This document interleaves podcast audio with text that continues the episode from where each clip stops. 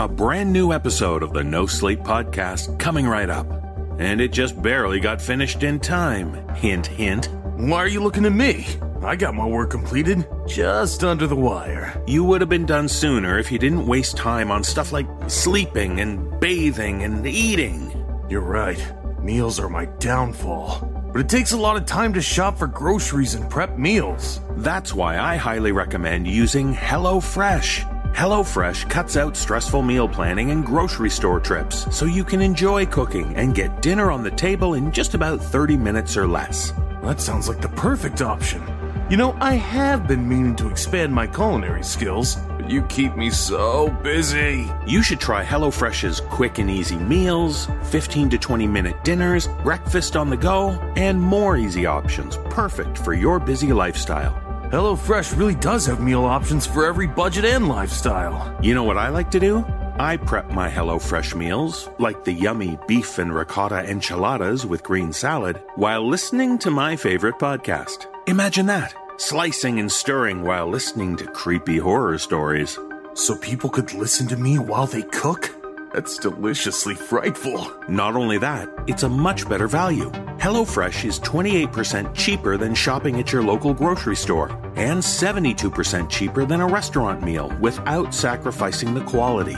So it really is that easy to make HelloFresh meals? It really is. Listen, my kitchen supplies are kind of sparse. I don't have lots of fancy kitchen implements, but I can make delicious and healthy meals with the most basic pans and knives and, and those uh, uh, scoopy things. Spoons? Yeah, that's it. Spoons. Well, so how do we scoop up these amazing HelloFresh deals of meals? Just go to HelloFresh.com slash NoSleep14. That's no sleep and the number 14. And use code no sleep 14 for up to 14 free meals plus free shipping. Wow, up to 14 free meals plus free shipping by going to HelloFresh.com slash no sleep 14? I can't resist a deal like that. That's why HelloFresh is America's number one meal kit. Okay, I'll get back to work so I can get it done before my HelloFresh delivery arrives. Good man. And we'll get started with the horror right now.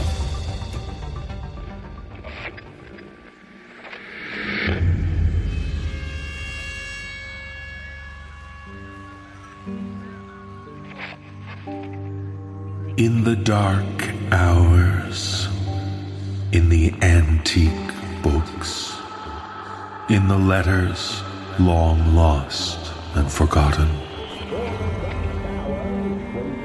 there are tales of horror to frighten and disturb.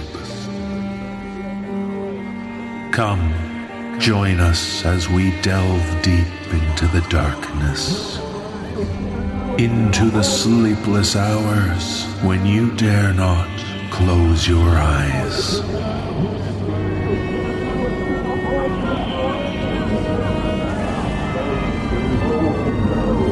Brace yourself for the No Sleep Podcast.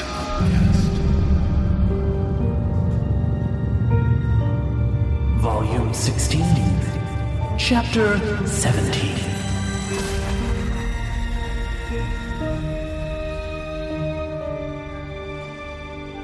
Welcome, sleepless listeners. I'm your host, David Cummings. Well, I'm back in Canada for the time being. Joanna is still in New Jersey. As soon as we were able, we returned to the Whispering Pages bookstore. The place was in mild disarray. The cops had still wanted an explanation for all the eyewitness accounts of the now intact store exploding and had declared it a crime scene for as long as they could justify until being forced to chalk it up to mass hysteria. As soon as we entered the store, I could tell something was bothering Joanna, and it wasn't the disorganized books. I can feel something, she said when I asked. She began walking the aisles, her fingertips brushing the spines of the books until she jumped back as if she had received an electric shock. I knew exactly what was happening. She was feeling the energy from certain stories, as I've been able to since the beginning. Our theory is that when we were dragged from the bookstore by the unknown figure, their touch enabled this in Joanna. That's part of the weirdness of this. Nobody can provide answers, But when you theorize them yourself, it's like you just know when they're right. In the same way you can tell which stories or documents are right. Joanna and I spent some time testing the books in Whispering Pages. We were each able to identify the right book out of a selection chosen by the other. We were both getting the same energy from the same books, no doubt about it. Here's what bothers me the most, though. Our storage unit has some published works, true, but it's mostly documents, correspondence, etc. Whispering Pages stock is almost exclusively secondhand copies of mainstream published fiction some public domain, and some I couldn't legally perform on the show. So, Joanna is still in New Jersey, cataloging every single book within Whispering Pages walls that she senses something from. We're hoping to find a connecting thread, a trend, because at a glance, there was none. And I'm back in Canada, delving further into the storage unit to find stories I can share. Today's story came from a series of photographs printed out on standard paper. You'll see why. Author William Stuart transcribed the text from the photographs, and Mick Wingert and Atticus Jackson have provided a dramatic performance for us. So today we share a story I was able to confirm the veracity of. The final month of Hal Sharkey's Everything podcast.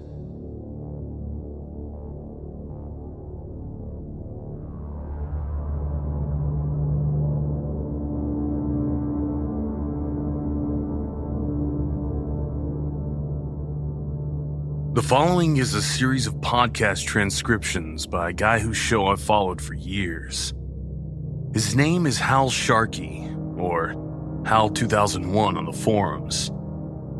If you haven't heard of him, Hal does a daily show where he provides in depth analysis and reviews of movies, books, and cool products. Until recently, the show has always been light and fun, except in brief moments of insight when he was reviewing a serious movie or book or something. In the past few weeks, something changed. At first glance, it seems like Hal had some kind of nervous breakdown. He started getting really weird, and then he just stopped posting. But for almost a decade, he did a show almost every weekday. His is one of the only few podcasts that have over 2,000 episodes. I've been a religious follower of his for the better part of 10 years, and I feel like I know the man. This is really, really strange. What's even more strange is that since Hal quit posting, his show has disappeared from all podcast platforms, and his website's been taken down. Since I started sharing these transcripts, my posts have been deleted. And I don't know why. I've contacted the admins of several forums, but they act like they don't know what I'm talking about. Something is terribly wrong here. Note these are transcripts from his podcast. Some of this may be hard to read because I had to take pictures of my screen to capture the text. For some reason, I couldn't take a screenshot of his website before it was taken down. December 15th, 2018. So, as best as I can without spoilers, the ritual is basically a supernatural version of Predator with a lot of skinny British guys instead of heavily armed commandos. I mean, it's okay, but for my money, I'd rather just have watched Hawkins tell his off color jokes again. Two stars. And today's item review that you can purchase by clicking on the link below is the Dorset PX12 Deluxe Waffle Iron and Panini Maker. How does it work? Each cast iron plate is reversible so that you get two appliances in one. When breakfast is done, simply release the catch on the bottom and flip the plate over to the flat side, and you can make a press sandwich. And, and, here's the kicker. If you only flip one of the plates, you can make foods that are waffled on one side and flat on the other. I never knew I needed that feature until I got the PX12, but now I can't imagine life without it. Five out of five stars. December 16th, 2018. Welcome to Hal's Everything Show, where we talk about everything. Episode 2479. That's right, folks. Only 21 days to go until the big 2500 Do you know how hard it is to come up with 2,500 things to talk about? It's not easy. I'm just kidding. I mean, it does take a lot of work and all, but you guys make it all worthwhile. And and to prove how much you all mean to me, we'll be doing a massive giveaway for 2500. So, the countdown is on. This week, we're going to talk about Kurt Russell. From dancing Disney kid to Santa Claus, we're going all out. Did you know that as he lay dying, Walt Disney, in a sudden burst of energy, demanded a pen and piece of paper. He got his pen and his paper, and then he scrawled the name Kurt Russell on it before laying down and going to that great big castle in the sky. And nobody knows why. Hmm? So, let's start with Kurt's early work, including TV series as a child actor. And that's enough for tonight. I'll be back tomorrow to discuss the Disney years, hopefully blow through some of the more obscure stuff, although there are some true gems in there. And then we'll get to the good stuff, like John Carpenter, The Thing, Escape from New York, and of course, Goldie Hawn. Today's item review comes to us from Kitchen Magic. I know, I know. But I've been on a cooking kick lately, but I've been getting some really cool stuff. The kit you see can be purchased by clicking the link below. This is a traveling food processor. Not much different from a regular food processor, except that the whole thing comes apart and packs into itself for easy transportation. Going to an Airbnb for the weekend? Tired of digging through cabinets and hoping they have what you need? Bring Kitchen Magic with you and you have everything at your fingertips. I got one just the other day and my breakfast smoothies have never been tastier. Five out of five stars. December 18th, 2018. Uh, hey everyone, sorry for no show yesterday. They're installing something in the neighborhood and the internet was totally down for most of the evening. Not my fault, but here we are with post 2480. Let's get back to Kurt Russell, okay? Okay. Kurt began working with John Carpenter when he played Elvis in the 1979 made for TV movie, appropriately named Elvis. Uh, I was surprised actually by how good this movie was. December 22nd, 2018. If there were enough curse words to express how frustrating the past few days have been, I still don't think it would be enough. First the internet, then the cable, then my cell phones. Uh, technical difficulties and slow uploads are keeping me from doing my normal thing, okay? But I want to stay on track for episode 2500. So I'll forgive myself if you'll forgive me, okay? This is basically all I can do for a post today, so I'll be back tomorrow with part three of the Kurt Russell experience. Ciao. December 25th, 2018. Merry Christmas. I love you all. December 30th, 2018. Happy New Year. I'll be back as soon as I can. January 2nd, 2019. Hello, all you happy people. Sheesh. Here we are. Let's see, number 2484. Now, I hate to do it, but I have to count the last few posts to keep us on schedule for the 2500th episode extravaganza. It's been annoying, but let me tell you that whatever maintenance they did at the back of the neighborhood has been worth it. My internet speed is more than tripled. There's a whole new slew of channels on TV, and now I have full bars on my cell where I used to have two. So I'll forgive them for the interruptions. Now, before we get started, shout out to Katie242 and Chris679 for their Patreon support. Every little bit helps. And now, on to the show. And our item of today is a universal remote control in the shape of a wand from the Harry Potter universe. Fully programmable, you can turn your lights on and off, open and close your garage door, and activate Alexa with a simple flick of the wrist. I've been using it for days and it never gets old. Get yours today at the link below, and we'll see you tomorrow. January 3rd, 2019. Great show today, and I want to give a shout out to Celia7 and S Shadow 2 on the blog. Great discussion there. Uh, and no, no, no, everything's just fine. You know, life happens and it takes you off your schedule, you know? Anyway, Today's item of the day is the USMC Fighting and Utility Knife by Ka-Bar. Now, I'm no hunter, but I can imagine that peeling the skin from a still steaming buck on a brisk winter morning would be pretty fun with a tool like this. 10 inch blade, Kydex sheath, and made in the good old US of A. Many a man met his good and bloody end at the point of one of these babies. You remember that scene from Saving Private Ryan where the big German stabs Adam Goldberg through the heart? That was a Ka-Bar. Get yours today at the link below. January 4th, 2019. You ever sit and wonder if anything you do is worth it? Uh, at all? I mean, I know I do.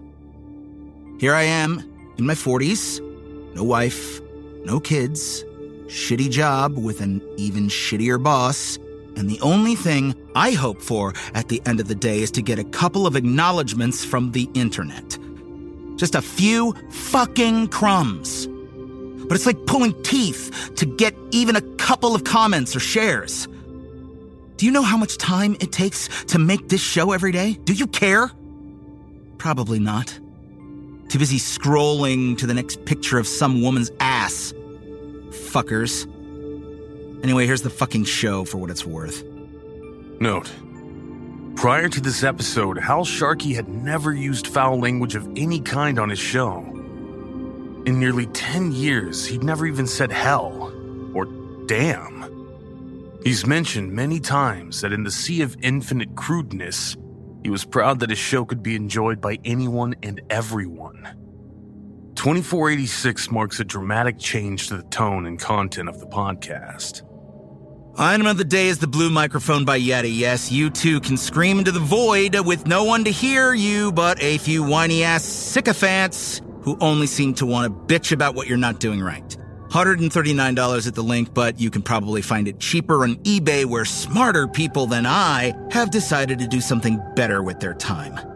Look at me, I've got internet. Whee! January 5th, 2019. Episode 2487 13 away from the end. The end? Uh, maybe. I don't know. I've. I'm sorry for the way I've been acting. I've been stressed, and, you know, the, um.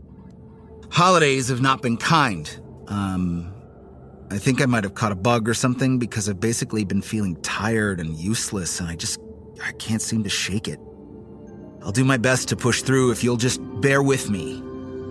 I really do care about you guys. I mean it. Anyway, we got off track a little bit, so I'm gonna skip ahead to Big Trouble in Little China. Classic movie, one of my favorites. The way old Snake takes out all those magic Chinamen is just plain artful. Moving on to Overboard. Now, why would the guy from The Thing be in such a shitty movie? I called up my agent and told him to go fuck himself for sending me a script like that. Guess he got to plow Goldie between takes, though, so probably wasn't all bad. Did you know that a cockroach can live without its head for a really long time? I caught this one the other day and popped its head off with a pair of nail clippers. I put it in a jar on my desk, and the little bastard's still running around. Tango and Cash was underrated, but nobody's seen it, so I won't bother. Tombstone is worth its own show, so we'll stop there. Today's item of the day is the world's fastest internet brought to you by Norcom. Bringing you the best in post 5G speeds, click the link below to have a Norcom node installed in your neighborhood. Norcom is the only independent service provider that guarantees speeds over 70% faster than the competition without a contract. That's Norcom! Note Episodes 2488 through 2490 were normal. The Tombstone episode in particular was extra long and full of love and humor. Those have been left out. January 10th, 2019. Episode 2491, 10 more to go. Slaughter them all. Slaughter them all. Headless Roach is still alive. Can't eat, but doesn't seem to mind. I planted a garden once. It got destroyed by pestilence. Pestilence. Pests. Little fucking bugs. You know what I did? I turned it all into the dirt and let my dog shit on it. Stupid Earth always making everything so goddamn difficult. I should have kept the head. I wonder if I could reattach it. Would it be thankful? Would it give me a, a like or a share? Oh, Jesus, what is wrong with me? The Furious Circles. The Furious Circles. The Furious Circles. Sounds like a good name for a band. The Furious Circles. Stupid. Why would a circle be furious? Circles don't have heads to lose. I watched another Jack Russell movie, but it didn't sink in. I, I mean, I just sat there watching the pretty lights flicker all around and the furious circles circling furiously. Did you hear that? My neighbor must have seen the furious circles too. Blew his own dumbass head clean off his shoulders. Said it wasn't enough. What's not enough, Rambo? Oh, oh, oh, Rambo! Oh, when I run the um uh when the when the headless cockroach stops moving, we'll do a thing about Rambo. Yes. I've been reading your emails and for the last time, I'm fine. Just something in the water, you know. Maybe. Today's item of the day is something everybody needs in this day and age body armor. This set arrived on my doorstep a couple of days ago and I haven't taken it off. Spec sheet says it's the top end of light plate Kevlar and an experimental fiber they can't discuss. You know that guy who shot up that auditorium in, uh, um, was it Russia? Or was it Belgium? I don't remember. Maybe Spain. But anyway, that's why it took so many shots to take him down. He had on a set of these babies. Not that I endorse shooting anything up, not even a little. But when they start shooting, you'll be safe enough, I suppose. Now, there isn't a link for this. You have to follow these instructions. I've edited the show notes for episode 229. There, you will find a link that will take you to a document. Copy the text, then close your browser and open a new one and paste the text. This special promotion for a limited time. Um, the suit is free. You know, just claim it and it's yours. This fucking cockroach is fascinating. January 15th, 2019. Welcome to episode 2492 of the Hal's Everything Show. I'm Hal, your host, and, um, Note There's about 45 seconds of silence here. they sent me a gun. Two guns, actually. The digital doorbell camera I endorsed in episode 1966 did not see who dropped off the package. One of them's a pistol, and the other one looks like something out of an alien movie, and. and bullets. And oh, Wyatt died. I, uh. I don't know. I, don't know. Two more neighbors have killed themselves, and my head hurts really bad. The Furious Circles are. Um. They. Uh, they, they, they said they'd take it from here. It was in the box where they said that. Thanks, Hal. We'll take it from here. That's what it said. The internet is so fast now, and, and I started to wonder if that's where they came from. That's when it all started, I guess. That was when Kurt Russell was Santa Claus, if I remember right. That night I had a nosebleed and then masturbated to a bunch of old pictures of Goldie Hawn from back in the 80s. I remember getting blood on my shirt and thinking how embarrassing. And then, no, Goldie from 35 years ago can't see me, doesn't care about my shirt, couldn't care about my shirt. But I was embarrassed anyway, and, and, and. Wyatt. That's, uh, th- th- that's what I named my roach. He, um, he stopped moving yesterday. Just stopped. Uh, so I, I, I did what anyone with furious circles would do. I, I dug through the trash until I found his head. I had to, you know, I had to do something. I had to try. You see, Wyatt Earp is my friend, and I'm Doc Holliday. Holiday. Holiday!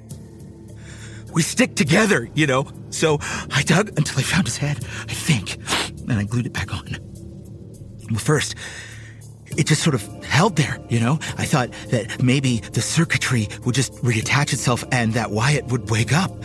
But then I got the glue and I glued it back on and I sat and I waited and I waited, but he never, he never moved.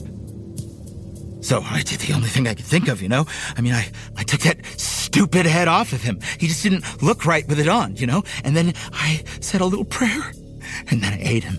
I chewed him up real good and I swallowed. Now Wyatt's a part of me, and no matter what, no head, no glue, no furious circles can take him from me. Because now he's safe inside my suit of armor. But it still makes me sad. Thanks, Hal. We'll take it from here. I don't know what that means. Three dead neighbors in seven days is a lot, but uh, I don't think Wyatt will let me become one of them. I'm sitting here now, though, and I think I have a plan. Wyatt and I have a plan. I'm taking all of the bullets and putting them into the clips. When the furious circles come, me and Wyatt will be ready. Um, um, uh, that's it. That's it for tonight. Maybe we'll be back tomorrow. Um, depends on the furious circles. Furious circles. Furious circles.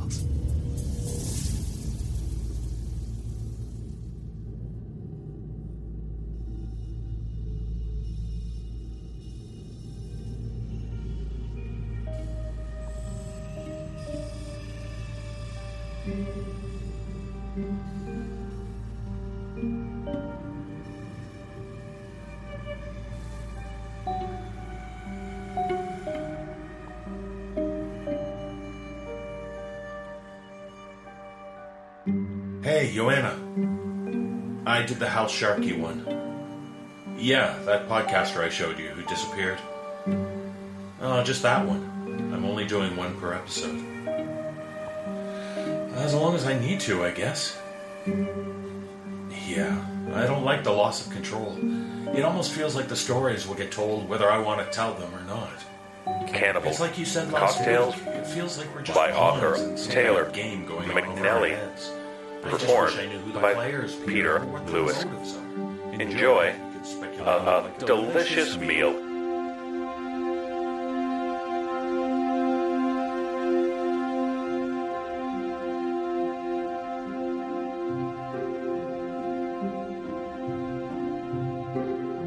Welcome to the Cannibal Cocktails, the latest in the Cannibal collections.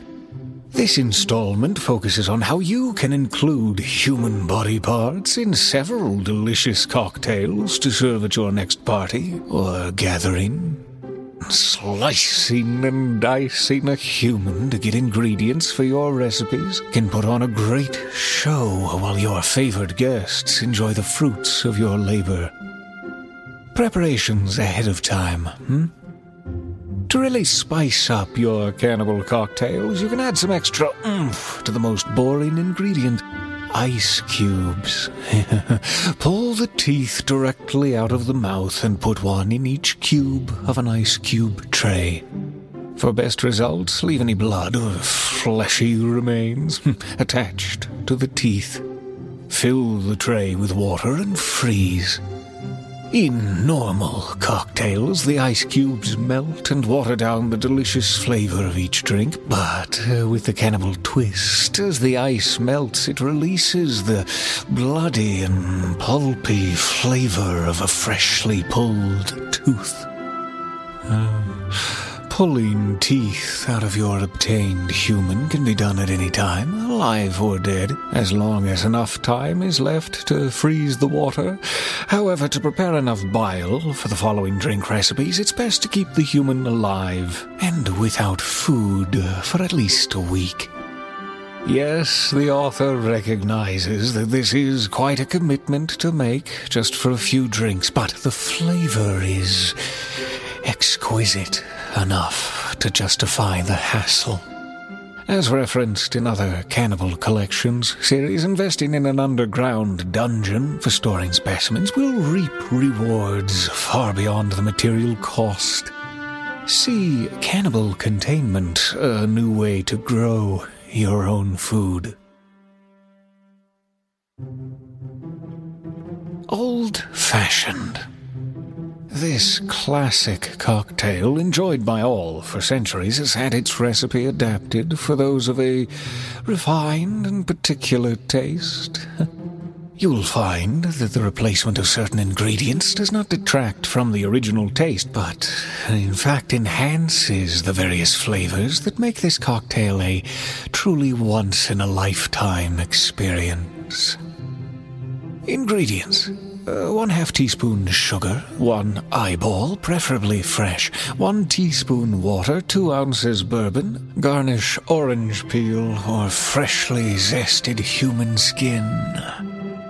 Add the sugar to a lowball glass, then add water and stir until sugar is nearly dissolved. In order to properly harvest an eye for this drink, a grapefruit spoon is absolutely essential. Use your thumb and forefinger to peel back the eyelids, and with your other hand, angle the spoon down and behind the eye. The serrated edge of the spoon does an excellent job of severing the optic nerve, and with slight upwards pressure, the eye should pop cleanly out of the socket. Once you have it in your hand, grab a paring knife and cut into the white of the eye, right alongside the iris. There.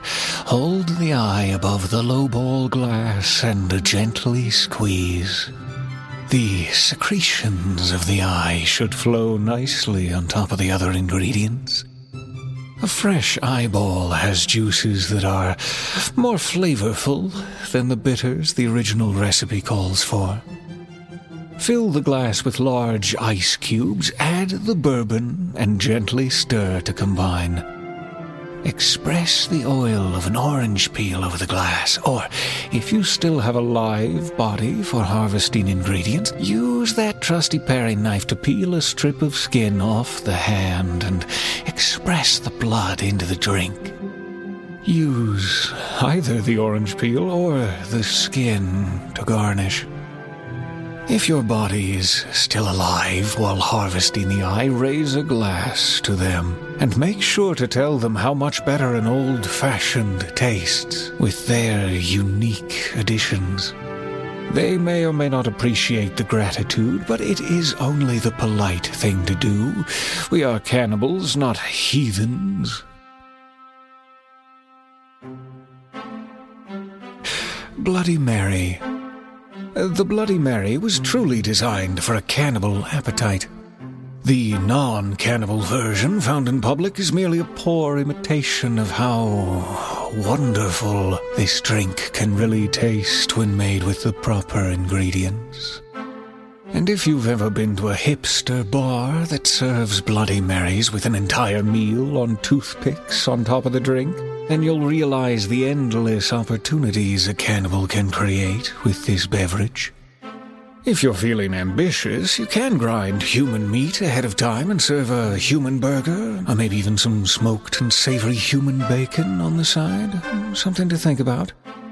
Ingredients fingernail powder, one lemon wedge, one lime wedge, two ounces vodka, four ounces tomato juice or fresh blood 2 teaspoons prepared horseradish, 2 dashes Tabasco sauce, 2 dashes Worcestershire sauce, 1 pinch ground black pepper, 1 pinch smoked paprika. Garnish, parsley sprig garnish, green olives garnish, lime wedge, garnish celery stalk or finger bone. To properly collect a fingernail to grind into powder, grab a toothpick and uh, insert it underneath the tip of the nail. That's right. You might need to use a bit of force, especially if using a live specimen. Once the toothpick is inserted down the length of the fingernail, grind it back and forth across the tip of the finger to separate the nail from the flesh below. Now, once the nail is loose, simply use upwards pressure to peel the nail back. Rip it off the tip of the finger. Hmm? Continue this process to collect all ten fingernails. Use a mortar and pestle to grind the fingernails. You may need to clean away the remaining blood and flesh that may have clung to the nail. If you have a fresh body and have collected the fingernails, you can also collect the blood for this aptly named cocktail at the same time. All you need to do is squeeze each finger over a bowl. Pretend you're milking a cow's udder, and you'll be able to juice each finger for all it's worth. Uh, now, an important note if you're using fresh blood, it's best to use it right away before it starts clotting. The taste will be the same, but it lends to a poorer mouthfeel when there are bloody clots getting stuck in the straw. Hmm. Pour some ground fingernail onto a small plate. Rub the juicy side of the lemon or lime wedge along the lip of a pint glass. You can also skin the finger and use the skin to rub on the rim of the glass for this as well. It's also convenient for later steps in this recipe. Roll the outer edge of the glass in the fingernail powder until fully coated, then fill the glass with ice and set aside. Squeeze the lemon and lime wedges into a shaker and drop them in. The vodka, tomato juice or fresh blood, horseradish, Tabasco, Worcestershire, black pepper, paprika, plus a pinch of fingernail powder, along with ice, and shake gently. Strain into the prepared glass. Garnish with parsley sprig, two speared green olives, a lime wedge, and a celery stalk or finger bone. Now, since you've already used the blood, it only makes sense to use everything contained in the finger. You do not want any of this specimen to go to waste after all the work you've done in harvesting from it. So, grab that trusty knife, and you have two options available to you. You can either clean the meat off the bone before you separate the finger, or you can do it after. If this is an entertainment dinner where your specimen is part of the show, clean the bone before separation. Either way, once you have the bone, crack it in half to allow the marrow to seep out and add it to the drink to include the extra flavor it contains. While you're at it, get the remaining fingers and use the bones as garnishes in the remaining cocktails.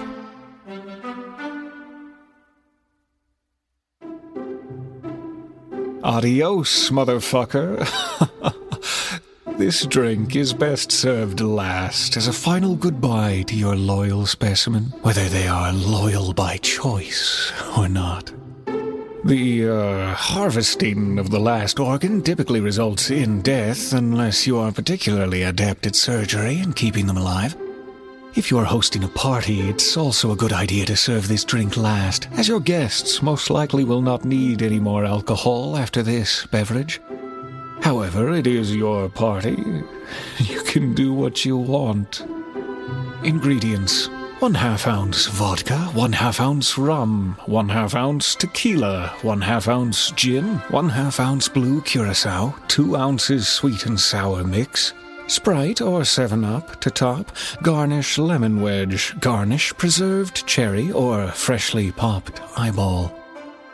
The cannibal sweet and sour alternative can be a bit tricky, even for the most experienced mixologist. The sour comes directly from the stomach, which produces an acid that adds a beautiful sour flavor. Getting the best flavor with no adulterants requires keeping your specimen free of food for at least a week prior to harvesting. It is also tricky trying to keep your specimen alive during the collection of the stomach acid. If you happen to have an anatomy textbook nearby, it will be of great help.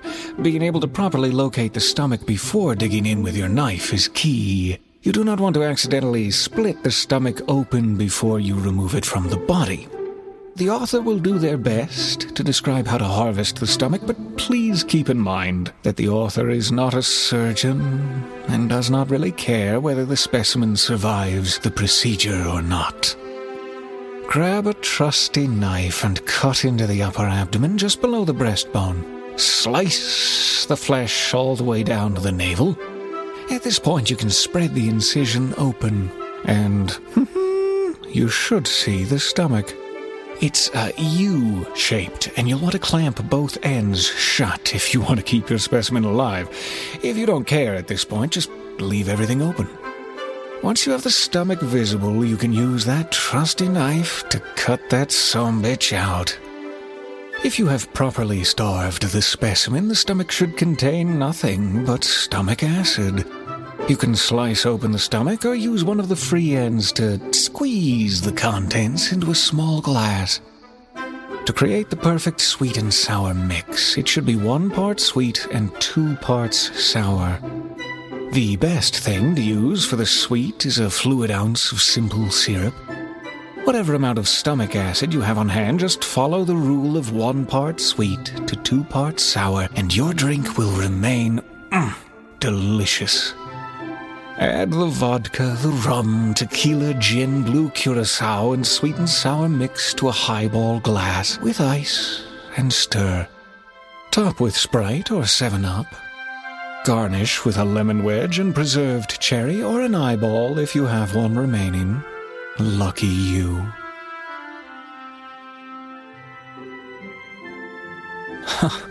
oh, those are all the recipes of this installment of the Cannibal Collections. The author wishes you merry drinking and hopes you find the taste to your liking. Remember to raise a glass to all of your lovely specimens and thank them for the great harvest, especially for an even better night of entertainment. Stay tuned for other installments, including the Cannibal Grill Out and Cannibal Sushi. Bye for now. Bye.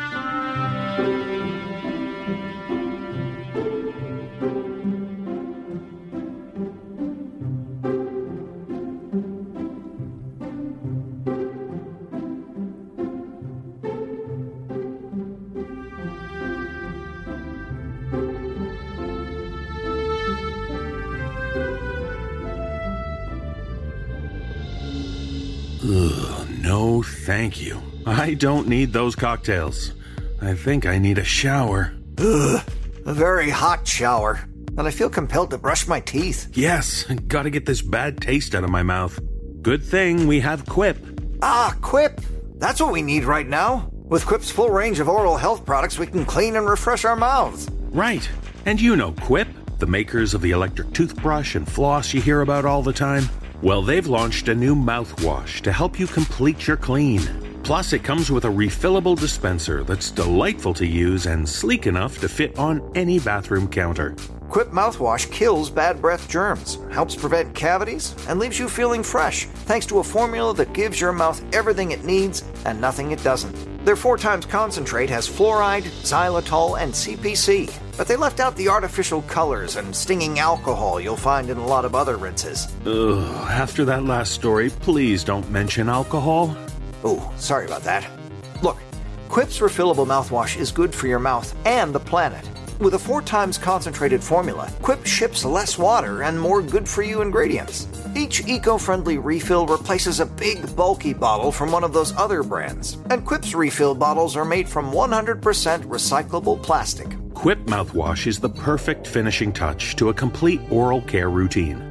Pair it with a Quip electric toothbrush for adults and kids, and one of Quip's refillable flossers, and you'll be surprised at how easy and fun it can be to keep your whole mouth healthy. And Quip now has a great tasting, good for you gum that can keep your teeth clean between brushings. Along with mouthwash, Quip also delivers fresh brush heads, floss, and toothpaste refills every three months from $5. Shipping is free, so you can save money and skip the hustle and bustle of in-store shopping. And if you go to getquip.com slash no sleep 5, that's no sleep and the number 5, right now you can get $5 off a mouthwash starter kit. That's $5 off a mouthwash starter kit, which includes a refillable dispenser and a 90-dose supply of Quip's four times concentrated formula at getquip.com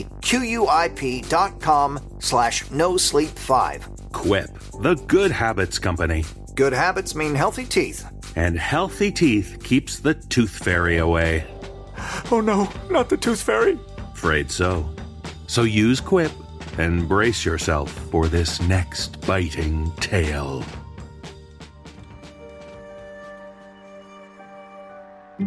Here's a joke for you. Why are dentists always moody? Because they're always dealing with teeth. Those horrible fucking monstrosities that sit in our mouths, like stoic sentinels just waiting to help us chew our food until one day, bam, out of nowhere, one of them is causing you more pain than you thought possible. okay. And in this tale, shared with us by author A.M. Cruz, we meet a woman whose defenseless dentures are being specifically targeted for torture. Performing this tale are Wafiyyah White, Jesse Cornett, and Mary Murphy. So remember, There are people other than dentists and deviants who might be invested in your incisors, motivated by your molars, coveting your canines. Someone like the Tooth Fairy.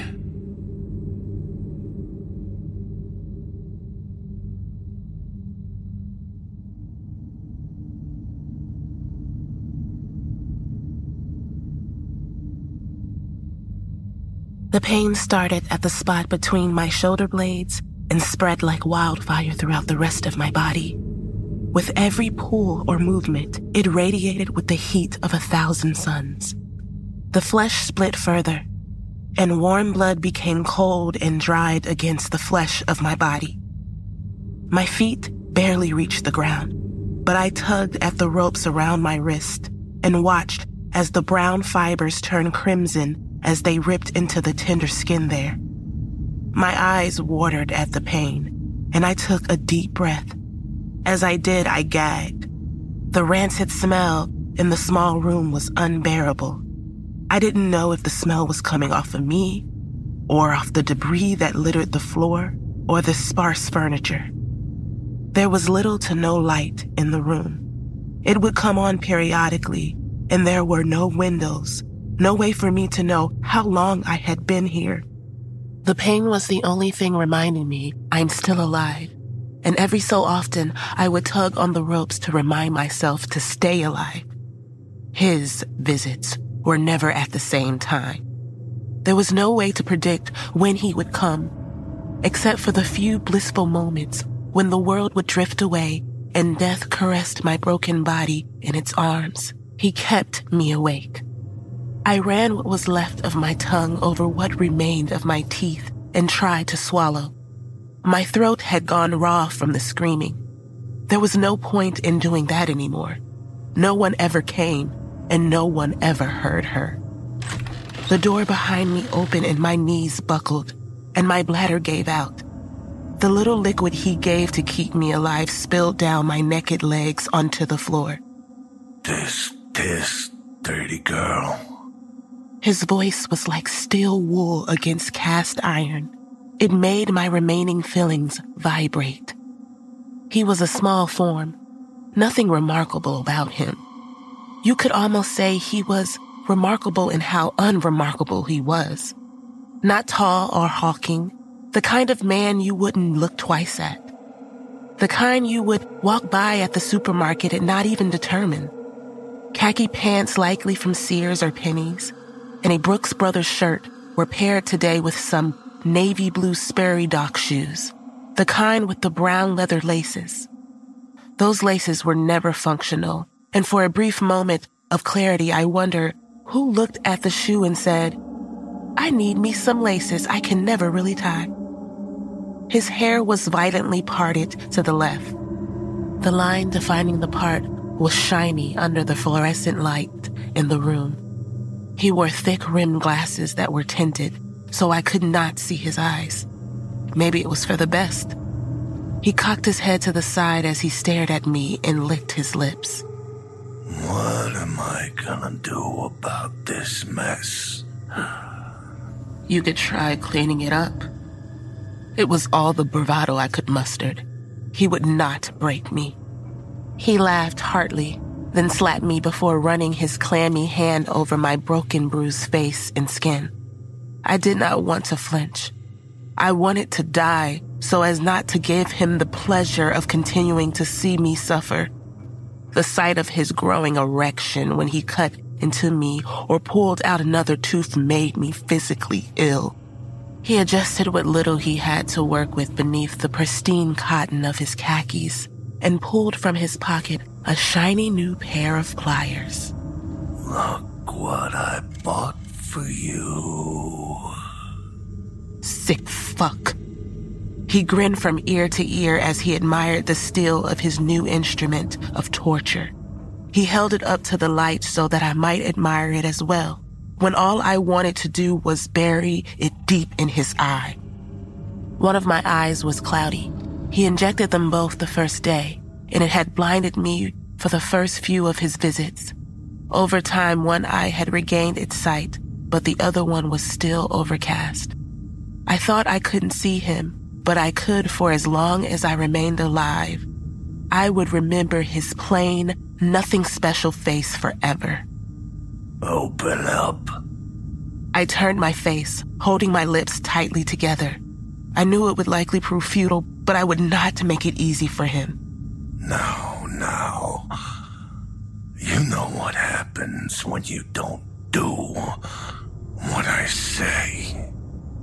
He took a handful of coarse salt from the table somewhere behind me and ground it fiercely into one of the open wounds on my side, and I screamed. Tears blinded me, and I fought against the blinding pain in my entire soul. That's better. He pushed two disgusting fingers into my mouth and greedily ran them over my gums and teeth. I felt him tug on the very last tooth at the top right of my mouth. Oh, yes. This one will do. I tasted the pliers before they even trapped my tooth beneath their pincers. He tugged and pulled harder. I'd been told once by a dentist I had long roots. Oh, my sweet one. This one is going to be so good. I could almost, no, I could both smell and hear his mouth watering and feel his growing erection against my lower abdomen as he rooted around in my mouth, while simultaneously cooing and sweet talking as he rubbed himself and tore the tooth from my mouth. The long root covered in fleshy viscera as he shouted in delight before doubling over in release. I turned my face away, refusing to let him see my face as he climaxed. I would not participate. But he pulled my face back and stuck another finger into the hole he had just made and smiled greedily. And what's this? Have you been holding out on me? He stepped behind me, and I could hear him rummaging through what I imagined were drawers in the table behind him and saw him return with a scalpel. Without giving me time to close my mouth, he pulled my head back and pierced the flesh of my gums, covering an undescending wisdom tooth. In Paxton's birth, it had never came out. My head swirled as the scalpel sliced into my flesh of gums. My legs gave out. The rope's the only thing holding me up and keeping me from collapsing onto the dirty floor like a sack of potatoes. Oh no. Up, up, up, up. He tugged me back up and again began to dig into my mouth until finally he pulled from it one pristine, white baby wisdom tooth. He held it up and licked his lips. He pulled a handkerchief from his back pocket, removed his glasses, and wiped the sweat from his face. That belongs to me. The voice was not his. Sing song of effervescent, it cut the room like the sunshine on a rainy day. It reminded me a bit of a child's cartoon character I heard once upon a time. Daisy, or had it been Minnie? It didn't matter. I figured I'd finally gone off the deep end. He spun on his heels and faced the source of the voice and dropped the scalpel and the freshly pulled tooth. So he heard it as well. Guess we both must be losing it. I could only see the back of him. His shirt had become soaked in sweat, and it had stuck to his back the way one's thighs stick to the leather furniture in the hot summer months. How'd you get in here? His voice was not as confident as it had been with me. That is mine. The tone brokered no question. The intrusion into his sacristy was too much for him to understand. I snickered at the sound of his trembling voice. Blood dribbled down my chin and neck, and I could not care any less. He made to backhand me, but once again the voice spoke, the words cutting the thick air in the room. Give it to me. He moved to the sound of her words and allowed me to see for the first time the source of the saccharine sweet voice. With my good eye, I could see what looked like a little girl in a Catholic uniform, much like the one I wore when I was a kid. White tights and black penny loafer shoes. She even had shiny pennies, like those my dad used to put in mine every morning. Her hair was parted in the middle and put up into ponytails on either side of her head. She even had the same hair ties I used to. The ones with the round balls that would hurt like crazy if they slapped back as you put them on. This was where the similarities ended. Her face was pale and round, and her eyes an impossible shade of green. She had her arms crossed at her chest, and she once again demanded he give her the tooth. When I turned my head a bit, however, I could see something else. Instead of my erstwhile doppelganger, there was an impossibly large carapace against the wall. In front of it, there stood a hulking creature with the legs of a locust and the lower body of a caterpillar. Its top body, however, was more humanoid, with large wings that sprouted from its back like a Luna moth and covered the length of the room to either side of her. She was beautiful in both forms. This form isn't meant for you. Her true voice was in my head, and the image of the creature reverted to that of the little girl.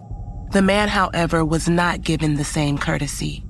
The smell of fresh urine hit my nostrils before I saw the wet spots spreading across the once pristine khakis, the ones from either Sears or Penney's.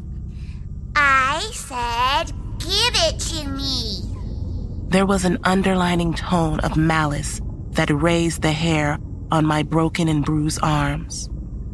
He made to start throwing things at the girl, but now that I knew what he was really seeing, it made his feeble attempt seem almost comical. What are you? Get out! She tapped her foot and held out a hand like a petulant child and paid no mind to the man as he panicked. I thought I'd never get you. He tossed the knives, the pliers, and anything else he could get his hands on at the creature, but she did not budge. When he finally tired himself out, she walked over to where the tooth had fallen and picked it up and admired it. She smiled as she looked up at the tooth, then at me. There was genuine affection for the prized tooth for a moment and a look of sympathy, or was it pity, for me? She turned and faced the man, and with that she opened her mouth, but not like a regular person. She opened her mouth so wide that her forehead faced the wall behind her completely. You could see the multiple circular rows of teeth. There, in one spot that was empty, she pushed my tooth and once again closed her mouth. The man screamed. His was a high pitched guttural scream that hurt my ears. The little girl looked disgusted by his state of panic and walked up to him. She took him by the neck and held him up off the ground. He tried fruitlessly to kick out of her grip as his color turned from pale white to a pretty shade of blue. The little girl then took her other hand and touched her finger to his chest. He screamed as blood soaked the front of his blue Brooks Brothers shirt. He split open and his insides fell onto the floor like a bundle of wet rags. She tore his head from what was left of his body, ripping open his mouth and admiring his teeth before turning away in disgust. She tossed his head to the ground before wiping her hand on her uniform and turning to talk to no one in particular. Gross. So many cavities. He really should have flossed. This couldn't be happening. I started to cry. Tears of happiness and fear. I was so very tired and everything hurt. Please. She came back over to where I was hung. What was that? I tried to talk again, but I couldn't. I fought against the need to sleep, the hunger that grew in the pit of my stomach, and the pain that filled every single cell of my form. Sleep. With that last word from her, I was lost to sweet slumber. A beeping sound like an alarm clock woke me up as I tried to sit up and find the source to shut it off. It wasn't until I saw I was plugged into an IV and a few different monitors that I realized I was in the hospital. My mother was asleep in the chair by the bed, and the soft light of the hospital room beckoned me back to sleep. I adjusted the pillow to once again sleep when I felt something against my fingers. From beneath the pillow, I pulled a shiny half dollar.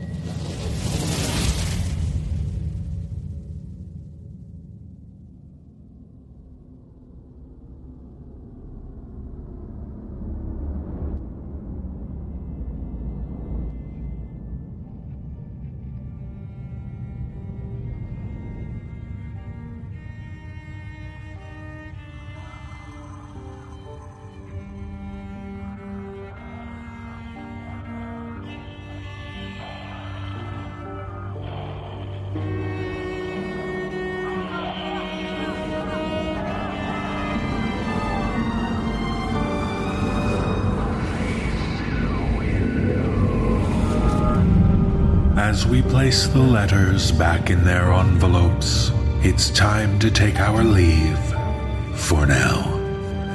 The musical score was composed by Brandon Boone.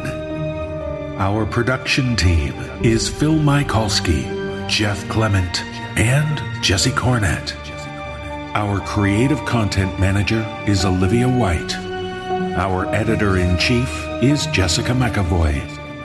I'm your host and executive producer, David Cummings. If you would like to find out how you can hear the extended editions of our audio program, please visit thenosleeppodcast.com to learn about our season pass program. 25 episodes, each over two hours long, and three exclusive bonus episodes, all for only $25. On behalf of everyone at the No Sleep Podcast, we thank you for listening and for being ever curious. This audio production is copyright 2021 by Creative Reason Media, Inc. All rights reserved. The copyrights for each story are held by the respective authors. No duplication or reproduction of this audio program is permitted without the written consent of Creative Reason Media, Inc.